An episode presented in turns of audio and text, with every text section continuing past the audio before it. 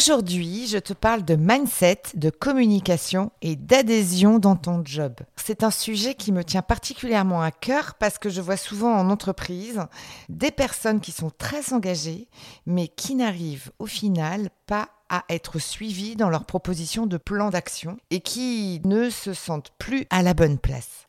On va aller regarder comment travailler sur l'adhésion et en particulier quand tu as un super projet, une super idée à faire passer.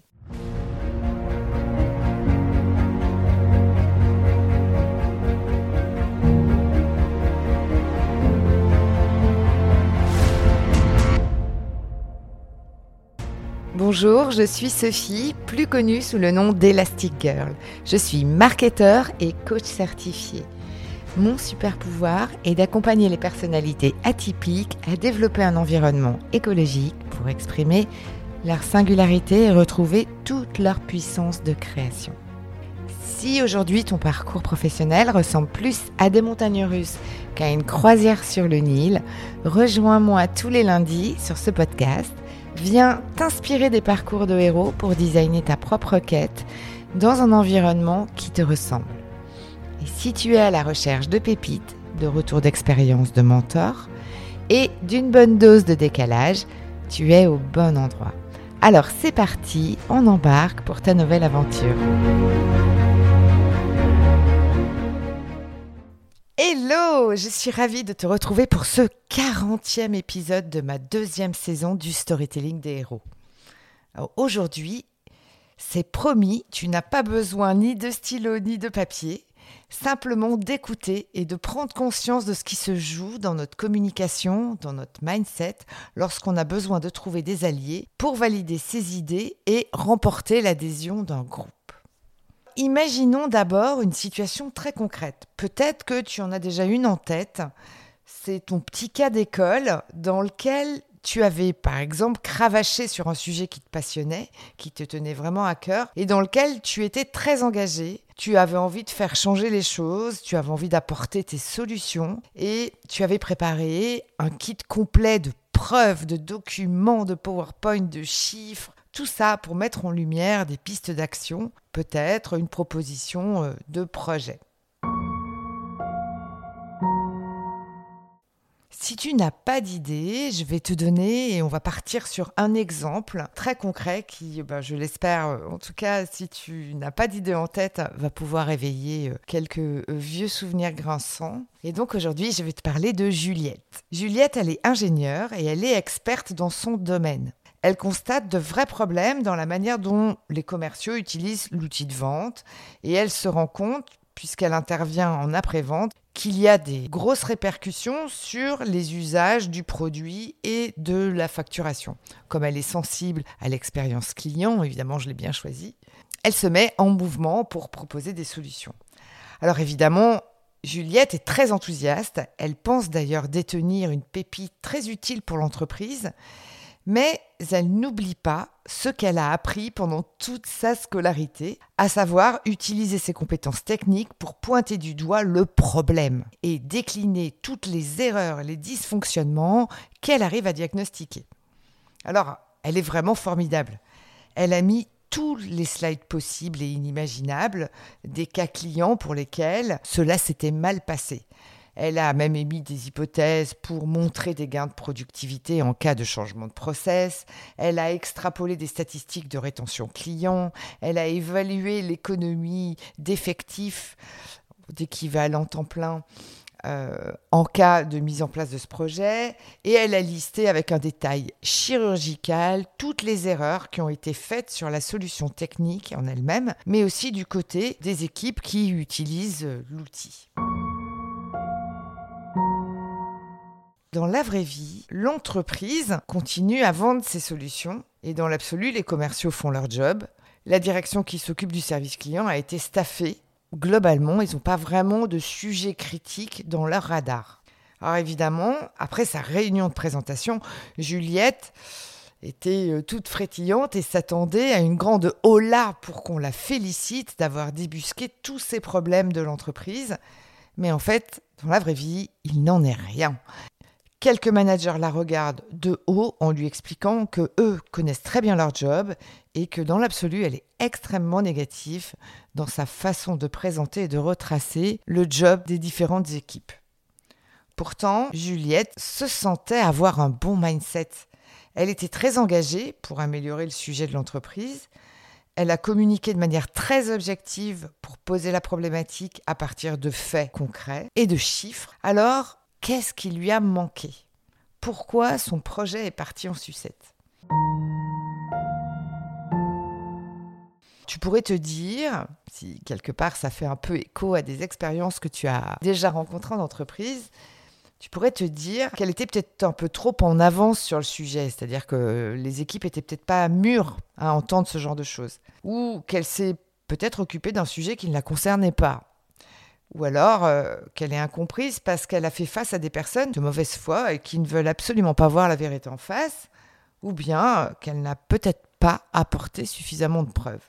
Il pourrait y avoir un petit peu de ça, peut-être. Mais en fait, il a manqué un ingrédient essentiel, d'ailleurs qu'on oublie très très souvent lorsqu'on veut mettre des personnes en mouvement, c'est d'apprécier ce qui est déjà. Cela paraît contre-intuitif, mais ça ne l'est absolument pas. Et c'est d'ailleurs le fondement essentiel que l'on devrait tout savoir lorsqu'on se lance dans un projet d'amélioration. C'est-à-dire, par exemple, apprécier la capacité d'une équipe commerciale à vendre un produit et de comprendre comment ils font ça aujourd'hui, d'apprécier les process manuels de correction des équipes après-vente et de comprendre quel talent ils déploient aujourd'hui pour être au service du client malgré des dysfonctionnements de l'outil. Et on pourrait aussi aller apprécier les coûts de clients lors des problématiques de facturation et identifier les perspectives de collaboration que cela peut aussi déclencher lorsque le service client est en relation avec le client euh, dans le cadre d'une problématique de facturation. Lorsqu'on a un problème, naturellement, c'est humain et on est tous éduqués comme ça, on regarde le problème. Et oui, ça paraît idiot, mais lorsqu'on a un problème, on regarde le problème. Alors qu'en fait, il faudrait déjà commencer par regarder ce qui fonctionne bien pour ensuite réfléchir comment améliorer ce qui fonctionne déjà bien et faire grandir ce que nous savons déjà faire. Dans cet exemple, Juliette n'aurait pas obtenu les mêmes résultats si elle avait commencé par présenter son projet sous l'angle de l'amélioration de la rétention client sur ses offres, sur l'amélioration du taux de facture juste le mindset, la manière de prendre le sujet n'est absolument pas le même. Le mindset, mais aussi cette manière de communiquer. Et là, tu vois à quel point les deux sujets sont très interdépendants. Ils sont issus de la psychologie positive. Et là, tu vas tout de suite comprendre comment on peut le décliner dans notre quotidien.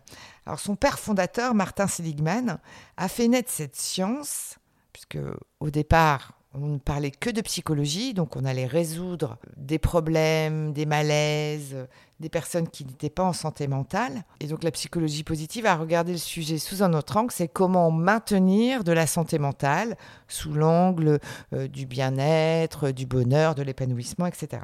Son père fondateur, Martin Seligman, a fait naître cette science en constatant, et avec sa fille de 5 ans, que pour éduquer un enfant, il ne fallait pas trouver toutes les choses qui n'allaient pas et tenter de les corriger pour qu'ils deviennent exemplaires, car cela n'avait finalement aucun sens et c'était plutôt contre-productif.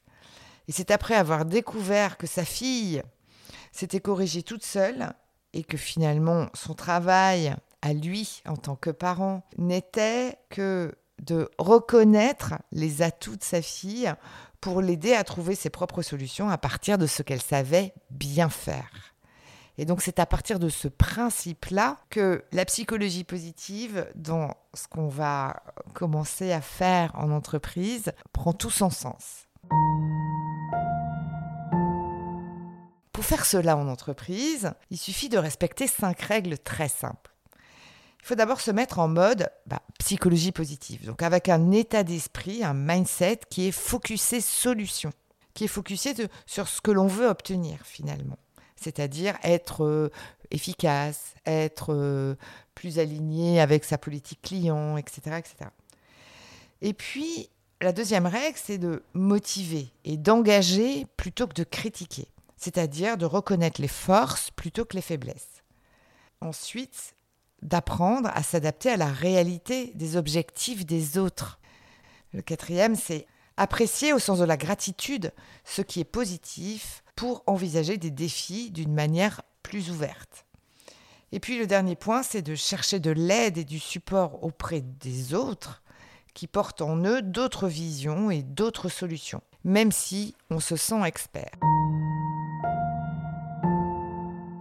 Même si cet épisode finit par une touche qui est presque philosophique, je t'invite à aller regarder pour ton prochain défi et même celui que tu avais identifié tout à l'heure, comment tu peux rester centré solution dans ton état d'esprit, dans le mindset que tu vas créer dans ton projet, mais aussi dans ta communication que tu vas avoir avec les autres et qui sont en fait vraiment les points clés de la psychologie positive.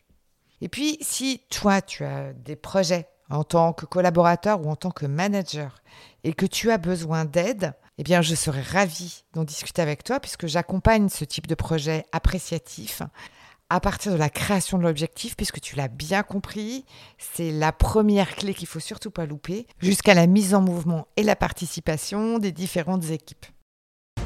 Si tu es toi-même en plein mouvement pour aller créer plus d'écologie et plus d'alignement dans ton job, n'hésite pas à aller t'abonner à la newsletter du storytelling des héros. La newsletter s'appelle le X et euh, tu peux la retrouver sur le site web emul.fr, h-e-m-u-l.fr, slash news, N-E-W-S.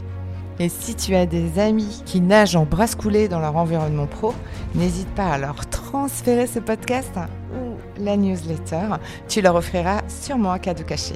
Alors merci pour ton écoute et prends bien soin de ton cap et à lundi.